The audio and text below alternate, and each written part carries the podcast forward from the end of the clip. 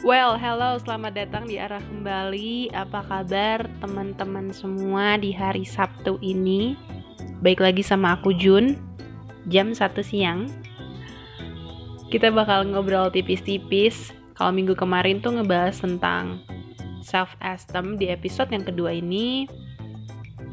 Kita bakal bahas apa sih bedanya percaya diri, bangga, dan hormat. Yang pertama nih ya, kita bahas yaitu rasa percaya diri atau PD ya yang kita sering sebut gitu. Sebenarnya kan PD ini perbandingan antara kemampuan diri kita dan juga tingkat yang kita hadapi dalam pekerjaan atau project gitu. Tingkatnya kesulitan kah atau mudah kah gitu. Kalau misalkan kita ahli atau passion unggul di satu bidang gitu kan kita pasti ngerasa kita cukup pede dalam menyelesaikan hal tersebut gitu. Tapi kalau kemampuan kita pas-pasan terus juga kita lihat tingkat kesulitannya itu lumayan tinggi. Jadi kita ngerasa bahwa tingkat PD kita itu turun gitu. Itu tadi tentang si percaya diri kan. Yang kedua itu ada rasa bangga. Nah rasa bangga ini sebenarnya sih timbul waktu kita bisa mengerjakan dengan baik kan pekerjaan kita seperti apa. Ditambah lagi kapasitas dan capable-nya kita dalam mengerjakan hal tersebut. Dan terakhir itu ada rasa hormat. Penting gak sih sebenarnya rasa hormat sama diri sendiri? Sebenarnya penting karena satu sisi ini rasa hormat terhadap diri sendiri ini membawa emosi gitu. Peran si emosi ini membawa kita melihat bahwa pikiran kita akan menilai bahwa gimana kita menilai diri kita sendiri. Kalau emosi itu yang mendampingin. Nah, misalkan kita ngerasa happy atau ngerasa seneng dalam sesuatu hal, kita akan menjalani hari-hari tersebut dengan super excited, terus juga ngerasa seneng. Tapi kalau misalkan kita lagi ngerasa kesel ataupun lagi kecewa, harga diri itu juga bakal ngerasa juga jadi tercoreng gitu.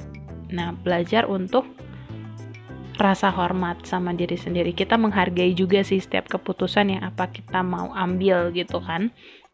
Oke, ngomongin tiga hal tadi sebenarnya pengaruhnya dalam kehidupan kita tuh apa sih harga diri ini? Tentunya itu ada pengaruh mulai dari ucapan, tindakan, penilaian, pilihan, perasaan.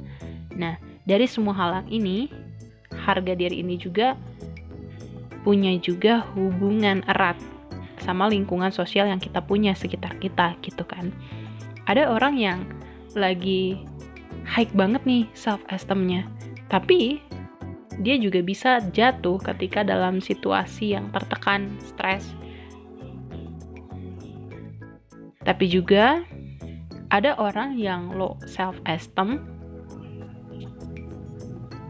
bisa pulih pelan-pelan menjadi semangat lagi gitu ya tergantung lingkungannya juga. Jadi kalau kita sering dengar lima orang di sekitar lo akan mempengaruhi lo maksudnya lima orang ini tuh sukanya bisnis gitu. Lo ikutan di situ dan lo orang yang keenam akan mulai bisnis tersebut. Gitu. Teman-teman arah kembali. Oke okay. nah aku mau bahas juga nih ya. Untuk masa sekarang gitu kan di masa sekarang tuh kan kita tuh kan mendapatkan informasi meledak-ledak gitu kan. Kita sering banget uh, main sosial media gitu kan. Sering banget ngeliatin hidup-hidup orang tuh di secara virtual. Nah kan nah identitas kita tuh sering dibanding-bandingkan gitu kan. Pemikiran proses hidup kita pencapaian kita gitu. Kita bandingin sama objek yang mungkin itu sebabnya kita punya pandangan kayak aku udah bener belum sih hidupnya? Kayak kayaknya aku ngestak di sini-sini aja deh gitu kan.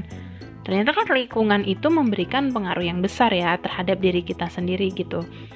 Kalau misalnya kita ngebandingin tanpa henti gitu kan itu yang buat dan ngepacu kita punya low self esteem kita kesel banget sama lingkungan sekarang yang kita jalanin dan selalu ngecek apa yang aneh sih sama sifat kita gitu kan? Dan tentunya temuin jawabannya itu nggak mudah. Kita ngerasa bahwa kita punya masalah gitu. Nah padahal jiwa kita kan dilengkapi ya dengan hati yang sehat gitu kan. Ternyata hati yang sehat itu sebagai senjata. Untuk di waktu kita lingkungan itu di lingkungan itu sekitar kita. Sebenarnya kita tuh siapa sih? Apa sih yang kita jalanin sekarang? Udah bener belum sih bisa nggak sih nyelesain dengan baik apalagi yang di umur-umur life quarter krisis gitu kan? Itu sebenarnya pertanyaan-pertanyaan yang harga diri sih tentang harga diri. Nah tapi di saat kayak gini harga diri itu harus kuat. Jadi kita nggak terlalu terluka dan kita mulai untuk fokus sama apa yang kita mulai dan buat nemuin jalan-jalan itu untuk finding your purpose itu emang nggak gampang gitu kan. Nah harga diri yang yang aku mau tekenin adalah harga diri yang sehat adalah senjata terkuat untuk bertahan hidup di zaman yang rumit ini. Kalau kata buku dari Hong Yong Gun How to Respect Myself lagi ya. Ini part 2 nya untuk di generasi sekarang atau di zaman sekarang pentingnya harga diri yang sehat. Stop untuk comparing yourself with other people karena every people have a chapter. Ya chapternya beda-beda. Kalau kereta stasiun yang mau berhentinya juga beda-beda. Oke, segitu dulu aja dari Jun di episode 2 kali ini. Ini udah kepanjangan 7 menit. Nanti di besok aku bakal ngebahas tentang low self esteem. Kalau kita udah bahas dua kali tentang self esteem, apa bedanya low self esteem? Oke, segitu aja. Semoga hari Sabtu ini jadi hari yang indah. Have amazing day dan bye.